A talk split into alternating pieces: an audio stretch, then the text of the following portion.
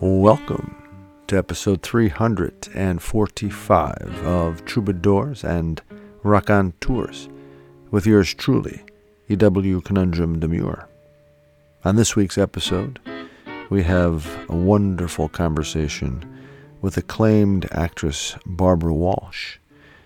We talk with Barbara about her journey to Broadway, being a waitress, paying her dues, her roles in Falsettos and Hairspray, on T V and film, being nominated for a Tony Award, a bump in relevance, how true artists are genuinely curious people, the importance of collaboration, and how ego affects that, kindness, humor, her husband Jack, Macbeth, and the importance to society of art and theater.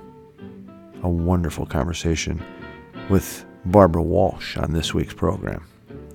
We have an E W essay titled Beckett with Thoreau, and a brand new radio play written just for us by our associate producer, Doctor Michael Pavese, called The Lonesome Cowboy, Episode one, performed by actor Dominic Azzarelli, and a poem called My Dear.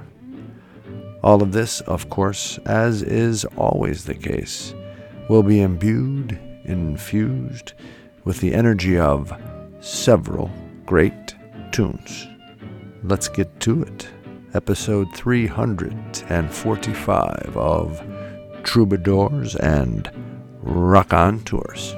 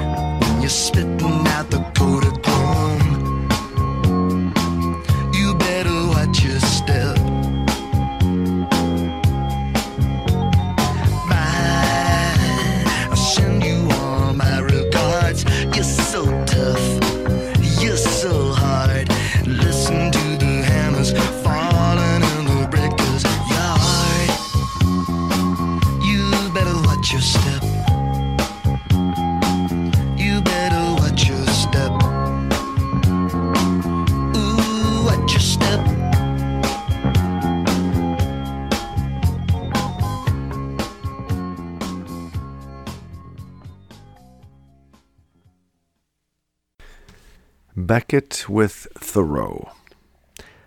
A friend of mine writes plays. He loves show tunes, too. Another friend plays the fiddle, and yet another paints houses whilst playing an orange plastic kazoo. I profess daily and regress nightly into my cave of creature need and comfort, seeds planted periodically, methodically, via a homeschooled sort of alchemy, hoping to find an elixir that could perpetuate just the right balance. I am indeed of the Libra alignment. This human journey, day in and day out, has me so elated on occasion, especially when the sun shines right on me. But I must admit that most of the time it seems like it might be wise to just quit. How might one, in particular this one, function without all that is ingested to keep me anesthetized and preoccupied from all of the disregard for romantic idealism I seek and crave at a cellular level? How can one instead be open enough, free to see the beauty and mystery of human existence? Alive to feel and think beyond the base impulses, desires, fear. Oh, my dear, let us see and hear each other together in this moment and be in rhythm with the heart beat and breath of the physicality, into, with, the eternal, despite the force of our perceived notion of eternity, for it is surely misconstrued and limited. As the sun shines from outer space into my crank-operated window, Samuel Beckett with Henry David Thoreau.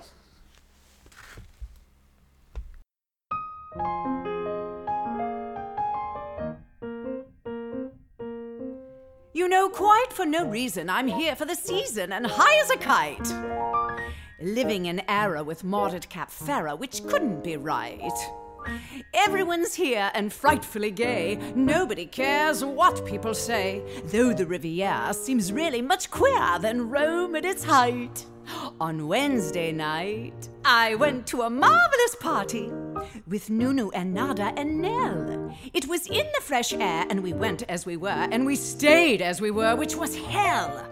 Poor Grace started singing at midnight, and she didn't stop singing till four. We knew the excitement was bound to begin when Laura got blind on Dubonnet and gin and scratched her veneer with a Cartier pin, and I couldn't have liked it more. I've been to a marvelous party. We played the most wonderful game. Maureen disappeared and came back in a beard, and we all had to guess at her name. Cecil arrived wearing armor, some shells and a black feather boa. Poor Millicent wore a surrealist comb with bits of mosaic from Saint Peter's in Rome, but the weight was so great that she had to go home, and I couldn't have liked it more. I've been to a marvelous party. We didn't sit down till ten. You know, young Bobby Carr did a stunt at the bar with a lot of extraordinary men. And then Frida arrived with a turtle, which shattered us all to the core. The Duchess passed out at a quarter to three, and suddenly Cyril cried, "Fiddle-dee-dee!" Then he ripped off his trousers and jumped in the sea, and I couldn't have liked it more.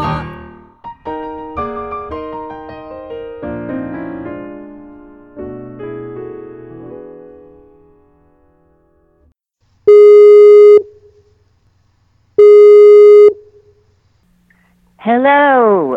Hello. Is this Barbara Walsh? Speaking. Oh, it's so nice to have you on Troubadours and Rock on Tours. Sure. Happy to be here. Let us get started with uh, me sharing some background information for the listeners. Okay. Miz Walsh's Broadway credits include Falsettos, which received Tony, Drama Desk, and Drama League nominations and garnered the L A Ovation Award. Company, receiving Drama Desk and Drama League nominations. Hairspray, Big, Ragtime, the Chicago Company, Blood Brothers, Nine, Rock and Roll, the first five thousand years. Her off-Broadway credits include Summer and Smoke with Transport Group and Classic Stage Company, Three Days to See, Normal with Transport Group, First Daughter Suite at the Public Theater. Regional theater credits include Master Class at the Paper Mill Playhouse, Carrie at the Studio Theater, for which she won the Helen Hayes Award for her work. Miz Walsh's film and T V work includes Life with Mikey, Company on P B S, Law and Order, Criminal Intent, All My Children, and One Life to Live. Troubadours and Rock on Tours is happy to have on the program Barbara Walsh, acclaimed actress. It's so nice to have you again. That's so kind of you. I'm very happy to be here. And there are just two little T V things you left out, Madam Secretary oh. and the marvelous Missus Maisel. Just listening closely to, but everything's... No, those are significant credits. I, I'm, I'm going to have to get on my associate producer, Doctor Michael Pavese. I'm going to throw him under the bus on that. No, no, no, no, absolutely not. No, he and I are great friends. He'll love that I, I, I'm, I'm dissing him on air. He'll love it. Uh, awesome. But, uh, yeah, very impressive. And I, I want to tap into some of your experience and uh, some of your insight as an artist today in the show. So let, let's get sure. started with your journey. Okay, my journey. Uh, you mean like when did I think I wanted to be in this business? Yeah, we could start there. When you were a little girl, I guess, right? A little girl. Well, as a as a as a a grade school girl, uh, this is Sacrament um, grade school in uh, Maryland. I. Uh, I was very, very shy all through that. I was not a great student. I had a little bit of A D D, always looking out the window, um, terrified of the nuns, you know, that whole thing. Um, and but I had my own invisible friends at home. So if I'd watch a television show, then I would create my own television show and, and speak to characters as, as I would be using my imagination to act in my own little scene, in my own little story, or I would come home from school and I would pretend I was a nun handing out, you know, tests for my um, my students. So that went on for a few years. And then I would always sing, but I, again, I was shy. So I, it had to be when there was no one in the house. Now, mind you, I, I'm one of eight children, so there was usually someone in the house, but in the afternoon, mostly not. So I would st- sing at the top of the staircase and you know, belt out as long as he needs me, just like Shani, uh, Shani Wallace did, and um, uh, La Mancha, Joan Diener, you know, all the whole list of the leading ladies. And then I, I by the time I got into high school, um, I took a class called Man and His Arts, and I was required, one of the assignments was to recite the prologue to the Canterbury Tales, which I did pretty well, as it was my first A ever. And uh, so I, I realized there was something to that. There was something to standing up in front of people and reciting something that, I, you know, I barely understood what it meant, but I had a knack for it. Um, and and then I did shows at a area Catholic boys' school who needed girls' schools for their female roles, and And I did uh, shows there all through high school and Glee Club. And then I started smoking and I started mimicking my classmates and getting in trouble and making everybody laugh. And things just kind of opened up from there as far as, you know, getting rid of the shyness. And I kind of just like flowered, shall we say. Um, that leading to college. I went to a two-year community college, uh, Montgomery College in uh, in Maryland. And uh, I, you know, was fully engaged with music and drama departments and played, you know, Annie Sullivan and Lady Macbeth and and wonderful roles. And, and then then there was dinner theater, which I call my grad work, um, where I played pretty much all leading ladies as I served drinks at intermission. You know, so as Aldonza, she gets raped. And then you go serve a cocktail at intermission. What can I say? That's the dinner theater world. But I did that for about three years before heading out to the Midwest. I um, I knew the producer at the Marriott Lincolnshire Theater, uh, where I knew I could get my equity card. So I was doing some summer stock at the Wagon Wheel Playhouse in Warsaw, Indiana, of all places. And that led me to the Marriott Lincolnshire, where I could do a production of Camelot. I was in the chorus, and I could get my equity card. So that's where that took place, and that was in, uh, what was that, seventy-nine? seventy-nine. And then by nineteen eighty, I moved to New York knowing that eventually I would end up there. So I was twenty-five, and uh, and that's sort of the journey from being shy to not being shy anymore. Although there are times when I'm still shy, so thankfully I still am a human being. Yes, that's important. Uh, right? Um, so that's that's sort of the the kickoff to New York, and New York was utterly thrilling and terrifying all in one minute. Um, it was uh, it was it was taking a lot of cabs until I had the guts and the, the nerve to take the subway, um, and uh, you know, I had a lot of support here, people who had moved here. Uh, prior to my moving here, so so that was really helpful. But it was honestly about going to cattle calls, which I did uh, for a long time, pretty much, because I, let's see, my first Broadway show was Rock and Roll, so that was in eighty-two. Uh, my first main job, however, big job, was the national tour of Oklahoma. So that was in, that was just like two months after I I moved here, so I was on the road in eighty-one for about ten months.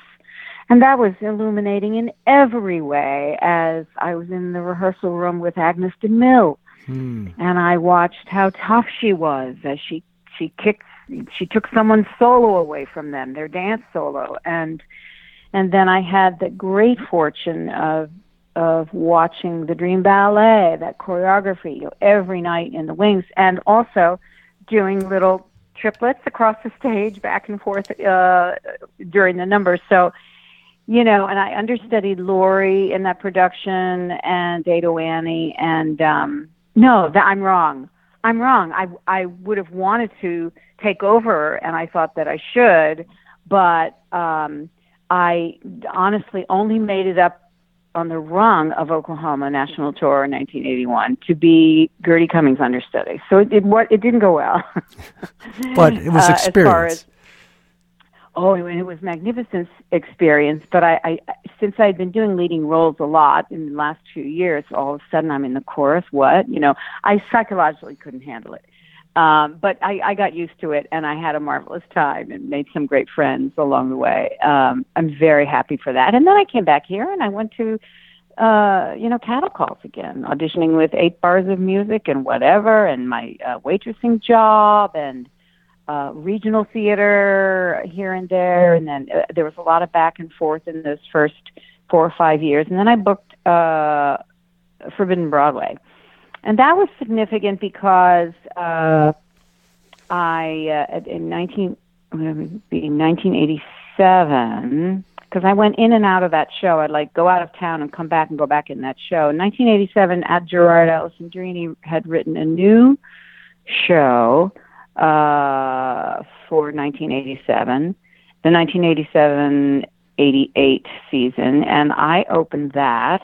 Uh, he wrote a Barbara Streisand bit for me. Oh, wow. As I, I I tend to do impressions and always have. I think that was discovered in high school, and then I carried it through into, you know, a little bit of my work in New York. Not not a lot, but uh, in in a club act that I have years and years ago, et cetera. So I, he wrote the that for me, and with that, which is really wonderful, is that I.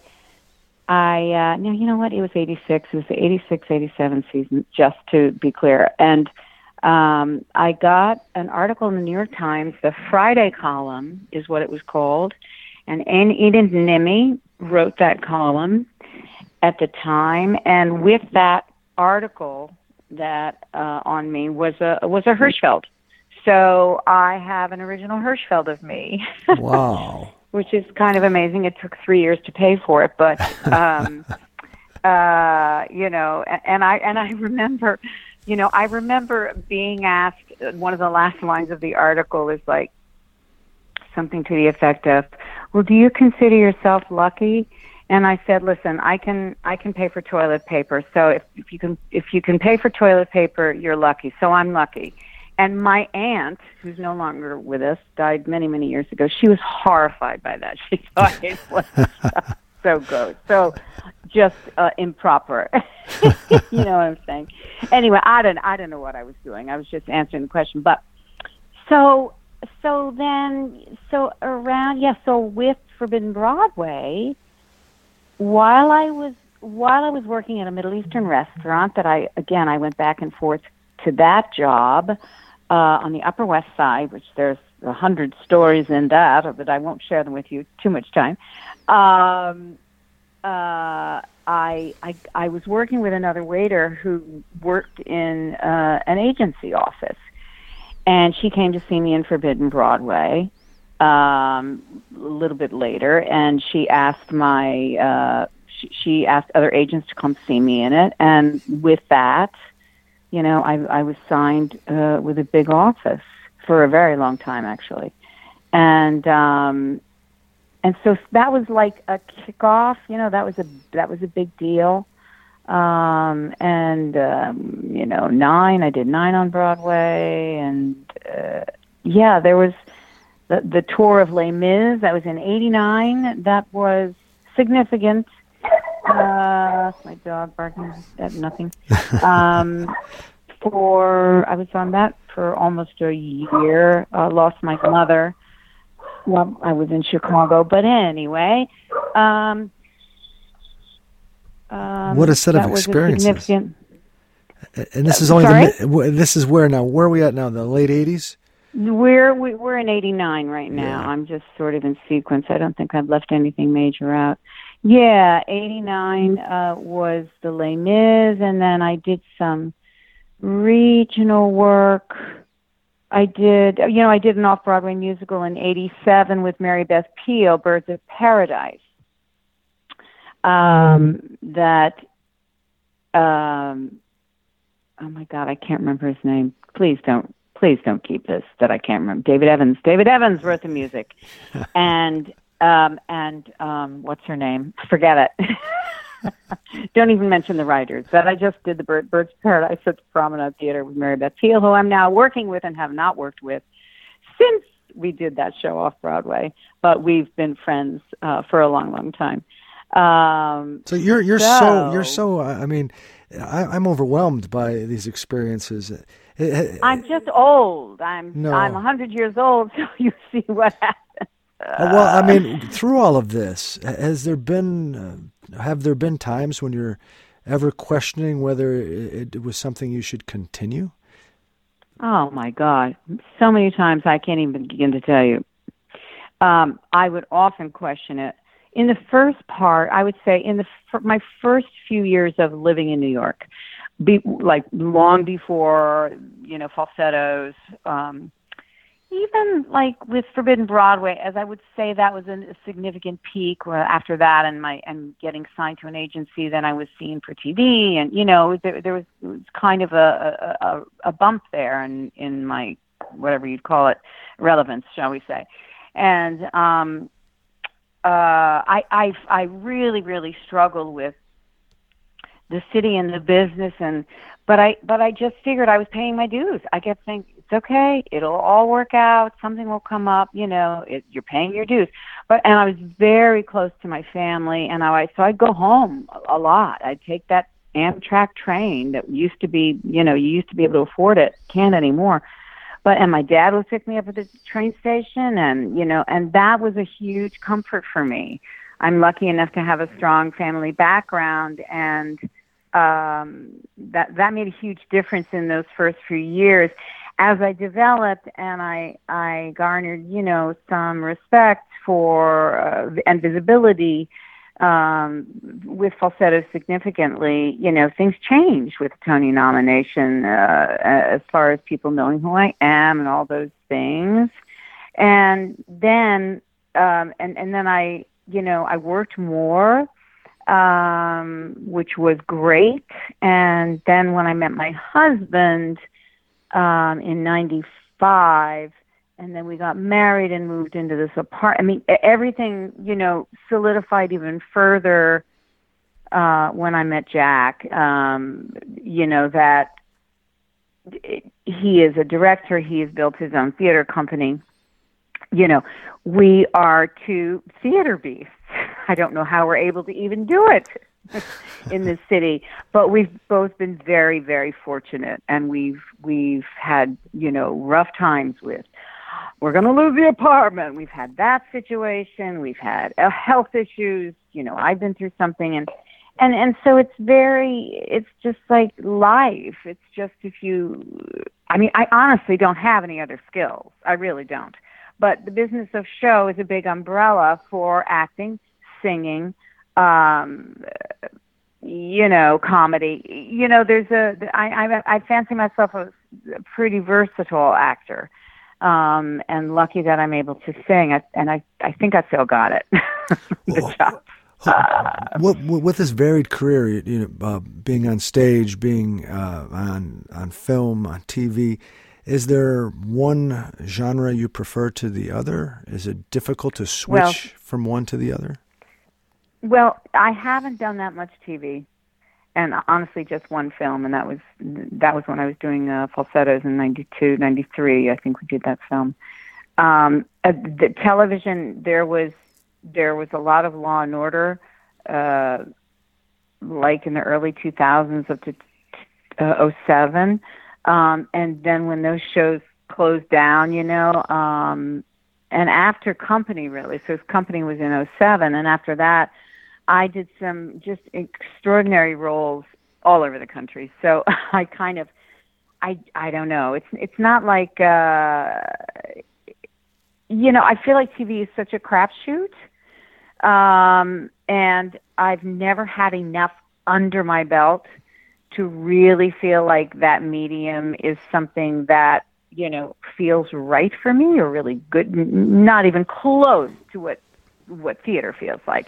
And the fact is that I've spoken to a friend of mine who has done tons of T V, and she's like, even if you're, you've been on something for years and years and years, you're still not going to feel the way you do when you're on stage.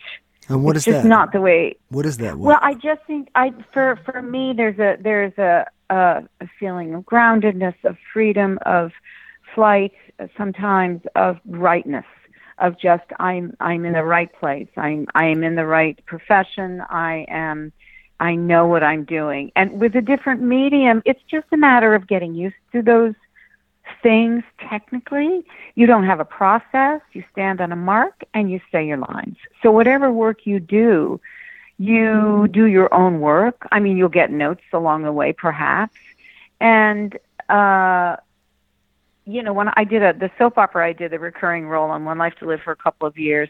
You know, that was really useful because I learned what a recurring situation is. A one-day guest spot is somewhat terrifying because no one knows you, and uh, um, uh, it's just you, you. It's just in and out, and you, you, you hope you make the make it. But um, when you what get else? when when you get when you get into uh, all of this sort of work for years and years, and, and then you go out into a different world. I mean, it seems to me you're you're steeped in the world of theater and the world of arts. Do you do you find that artists are a certain a particular, let's say, sort of people?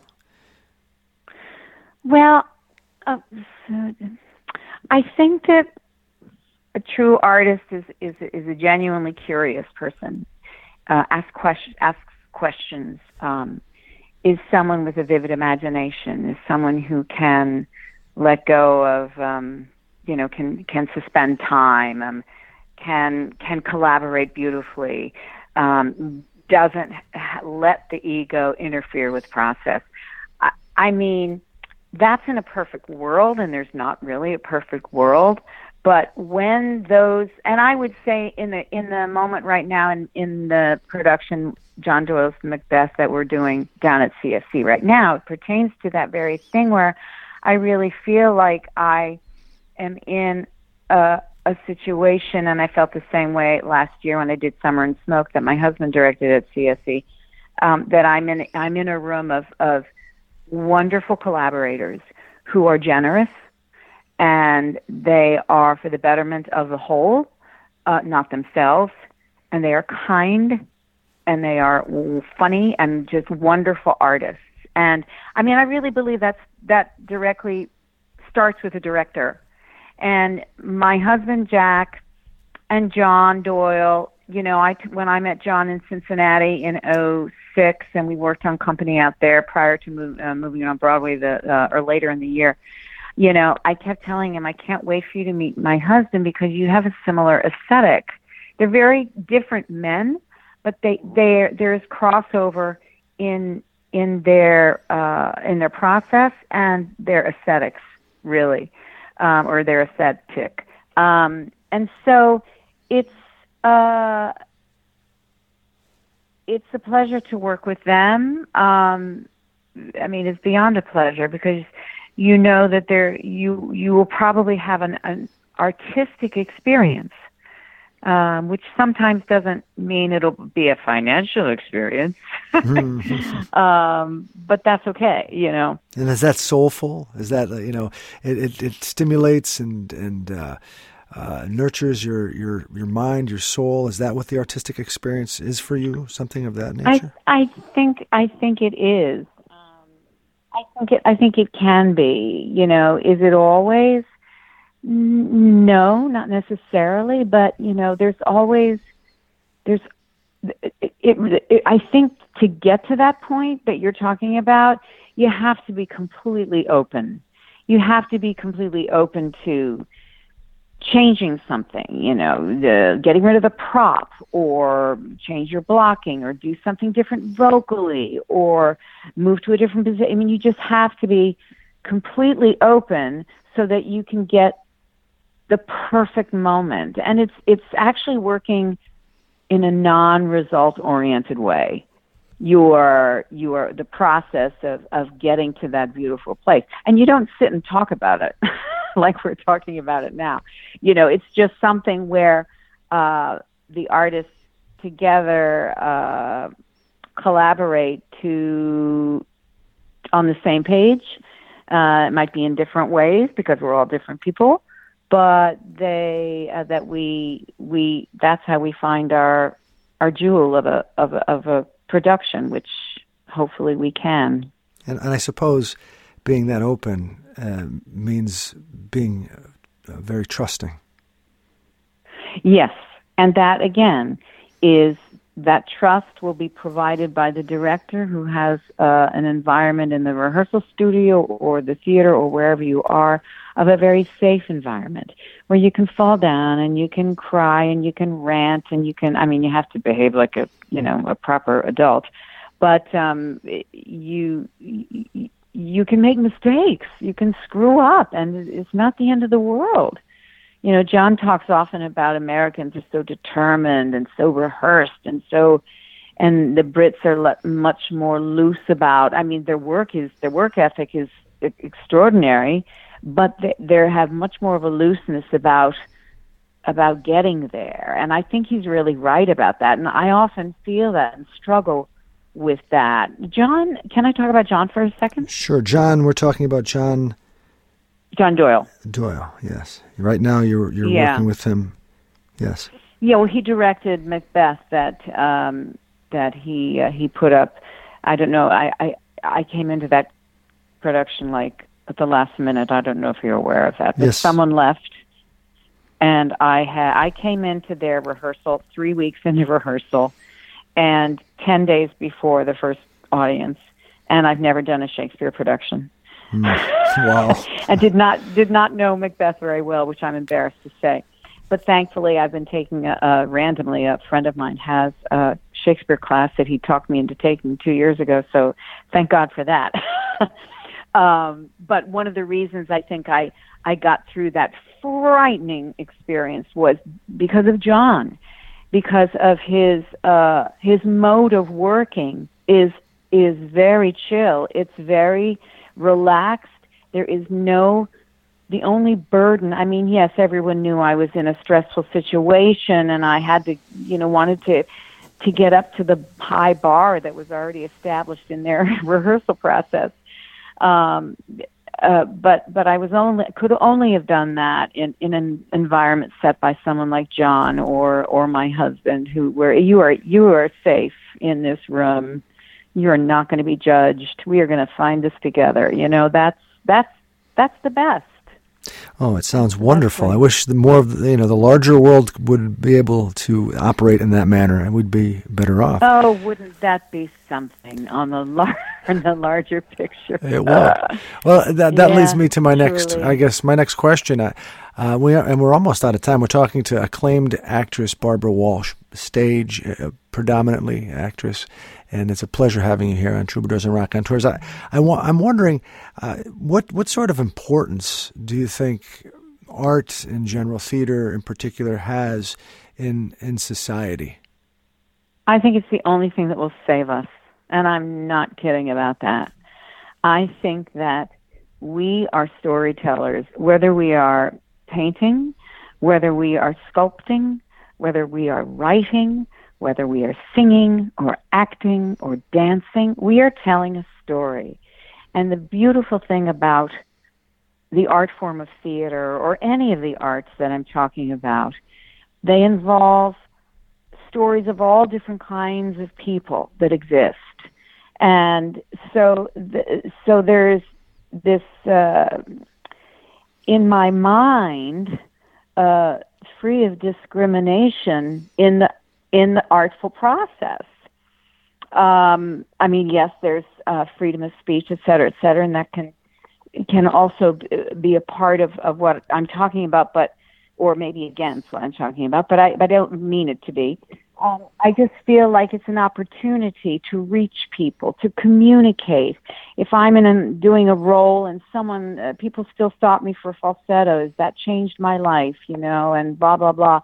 And it's like, if I can make someone think differently or cry or laugh, you know, I've done something very, very small. But I really, really believe that the arts, we need, they need to be cherished and supported and um, and and seen um, and experienced on, on every level, at every age. Because I just think we learn from them. We we learn uh, from old paintings, certainly from old theater. I mean, if you look at Macbeth, we can look at Macbeth through the eyes of what's happening in our world today. It's unbel- I have a line, uh, thriftless ambition that will raven up thine own life's means, which is an extraordinary line about ambition taking over. And uh, uh, it, it's it's incredible when I think of Shakespeare writing that so many hundreds of years ago, and here we are. I mean, that's amazing. Here's something about humanity that he, he had an, an eye into that is that is so key and uh, long long lasting, shall we say? Barbara Walsh, I think it, that's. That's uh, where we'll pause our conversation. Hopefully we get to talk again. I, what a what a beautiful conversation. I, it was a joy for me to talk with you. Oh, I'm so glad. And I'm wondering, uh, where can the folks catch you next? Catch me next? No idea. You know, these things uh, come and go, and I have I have nothing ahead of me, but I'm sure something will come up. Uh, that uh, thankfully has, has always been something that has happened for me. So I'm very fortunate. No doubt about that. Well, enjoy the, the downtime and have one, have some wonderful holidays with your husband and, and the rest of your family and friends. Thank you so much. I appreciate it. Take care of yourself. You too. Thanks so much for calling. Bye-bye. Bye.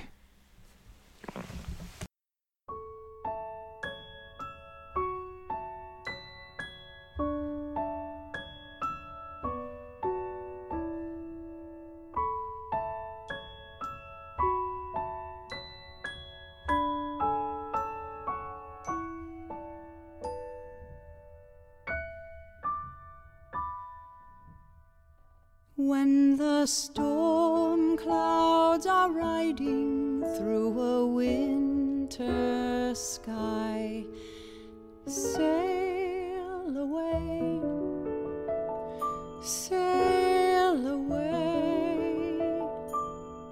When the love light is fading in your sweetheart's sail away, sail away.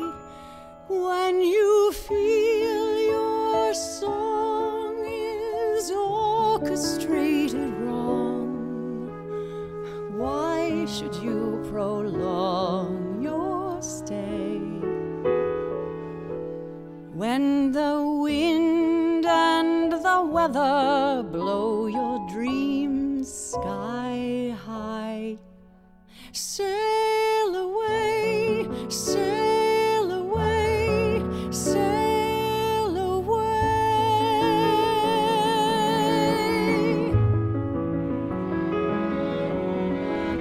A different sky, new worlds to gaze upon, the strange excitement of an unfamiliar shore.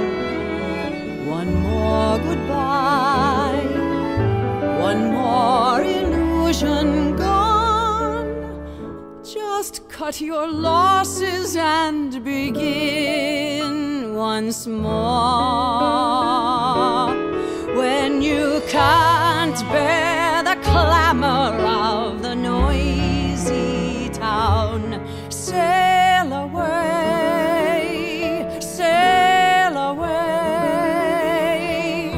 When the friend that you counted on has let you down, sail away, sail away. But when soon or late you recognize your fate, that will be your great, great day.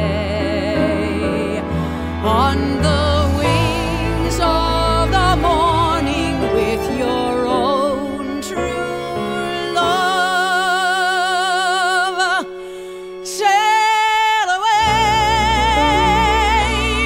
sail away, sail away.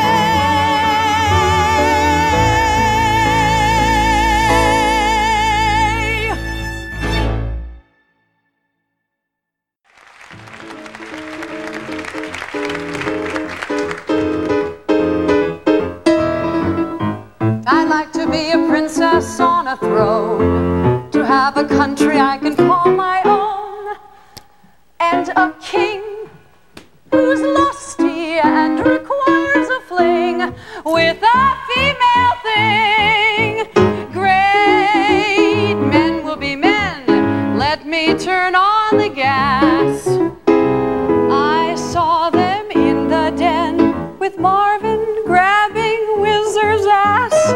Oh, sure, I'm sure he sure he did his best. I mean, he tried to be what he was not. The things he was are things which I forgot. He's a queen, I'm a queen. Where is our crown? I'm breaking down. I'm breaking down. My life's a pity, and my kid seems like an idiot to me. I mean, that's sick. I mean, he's great. It's me who is the matter, talking madder than the maddest hatter. If I repeat one more word, I swear I'll lose my brain. What else should I explain? Oh, yes, it's true, I can cry on cue, but so can you. I'm breaking down. I'm breaking down, down, down. You ask me, is it fun to cry over nothing? It is. I'm breaking down. I want to hate his lover, but I can't. It's like a nightmare how this all proceeds. I hope that wizard don't fulfill his needs. Don't is wrong, sing along. What was the noun? I'm breaking down. I'm breaking down. I'll soon redecorate these stalls. I'd like some padding on the walls and also pills. I want to sleep. Sure, things will probably worsen, but it's not like I'm some healthy person. Marvin was never mine. He took his meetings in the boys' latrine. I used to cry, he'd make a scene. I'd rather die than dry clean Marvin's wedding gown. I'm breaking down. I'm breaking down. It's so upsetting when I found that what's rectangular is round. I mean, it stinks. I mean, he's queer.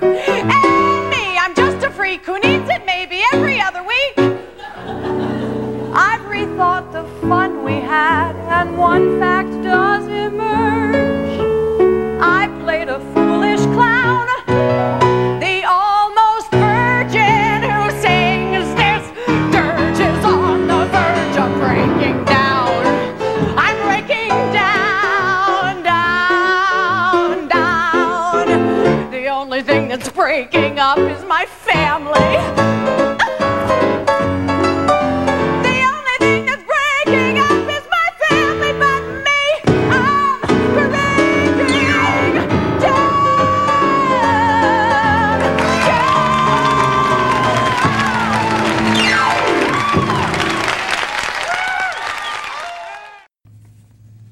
The Lonesome Cowboy, Episode one, performed by Dominic Azzarelli, recorded at the Old Brick Theater in Scranton, Pennsylvania, courtesy of Diva Productions. I am the lonesome cowboy. I ride the lonely trails of the West. I sit by lonely campfires. I watch the lonely sun rise and the lonely sun set. And I gaze at the lonely moon, sometimes sitting at the lonely campfire. I play a sad song of loneliness on my harmonica. Oh, I always wasn't a lonesome cowboy. I had my pals on the trail, and we'd razz each other mercilessly of, about our foibles, and we'd sing cowboy songs, and we'd tearfully say goodbye as one cowboy after another left our hard profession for the comforts of a wife and family. Some became farmers, some clerks or barbers or saloon keepers, and a few even doctors and lawyers, and, though it pains me to say, politicians. But I remain a cowboy. So my pals are gone, and my dog Petey, that little rascal, he's gone too. And Bea, she's gone. Beatrice Francine Flambeau. One sunny spring day, me and Petey were coming off the trail, parched and dusty and worn out, and as we rode by the schoolhouse at the edge of town, I heard the children singing an old hymn that I remembered from my own brief school days. And leading the children in song was the teacher, and she had the voice of an angel.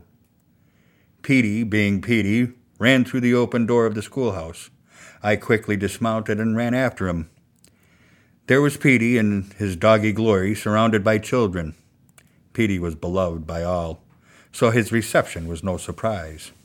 Standing above the children was the angel herself, Beatrice Flambeau.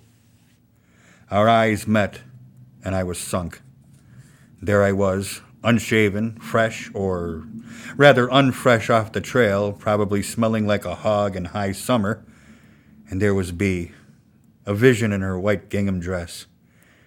The faintest whiff of her perfume with notes of citrus wafting over my lucky nose, broken long ago in a dust-up with an ornery fella who tried to cheat me out of my share of jerky. There and then I forgave that fella and everyone else in the West, for I was in love. Bea smiled, and I smiled, and that was it. The next day we went on a picnic on the hills outside of town. She cooked fried chicken and corn fritters and biscuits for me, and she ate some concoction of nuts and berries. The poor girl had grievous food allergies, and the merest of gluten would set her uh, to bloating something awful. We sipped elderberry wine, not the rot gut I was accustomed to on the trail and in rowdy dance halls, and she named the wildflowers for me. We picked flowers, and she made me a sort of crown for my dusty old head. Petey was embarrassed for me, but said nothing. He was as enamored of Bea as I was. We told each other of our lives and laughed at the foolishness of the world. She took a little book from her basket, and she read poems to me. Poems to me, who appreciated a dirty limerick as much as the next cowpoke. But who wouldn't know John Keats from the town drunk? And there I was, reciting Ode to Grecian Urn, along with Bea. More happy love, more happy, happy love, forever warm and still to be enjoyed, forever panting and forever young. We spent many a day together that spring. Then the time came for me to go back on the trail. Bea wanted me to take a correspondence school course in business management and settle down in town.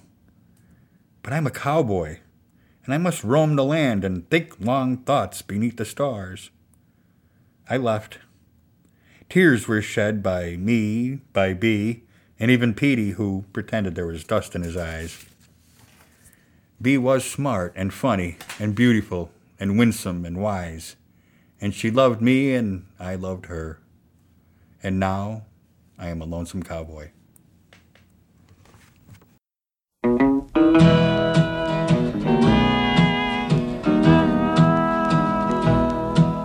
Hear that lonesome whippoorwill, he sounds too blue to fly.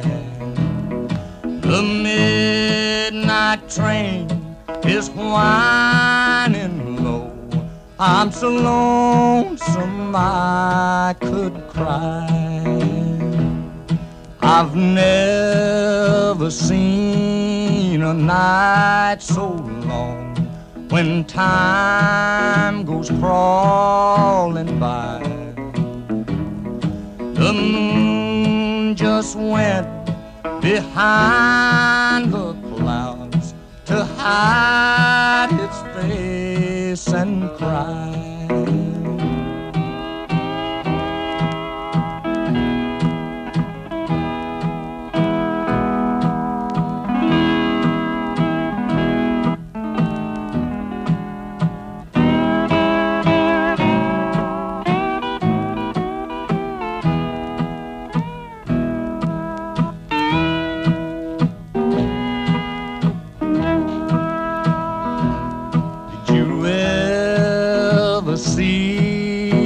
Robin weep when leaves begin to die. Like me, he's lost the will to live. I'm so lonesome I could cry.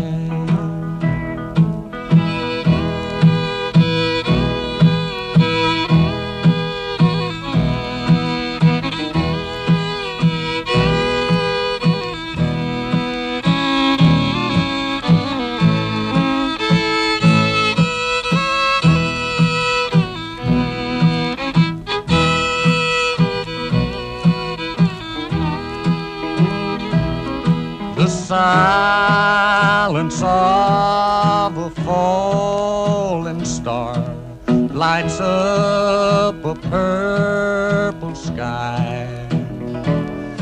And as I wonder where you are, I'm so lonesome I could cry.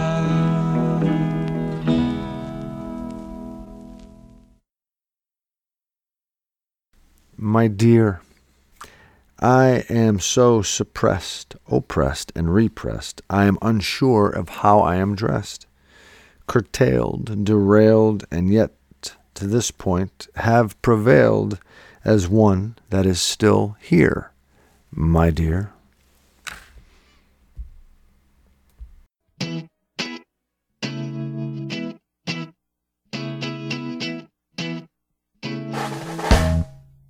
I got a new thing,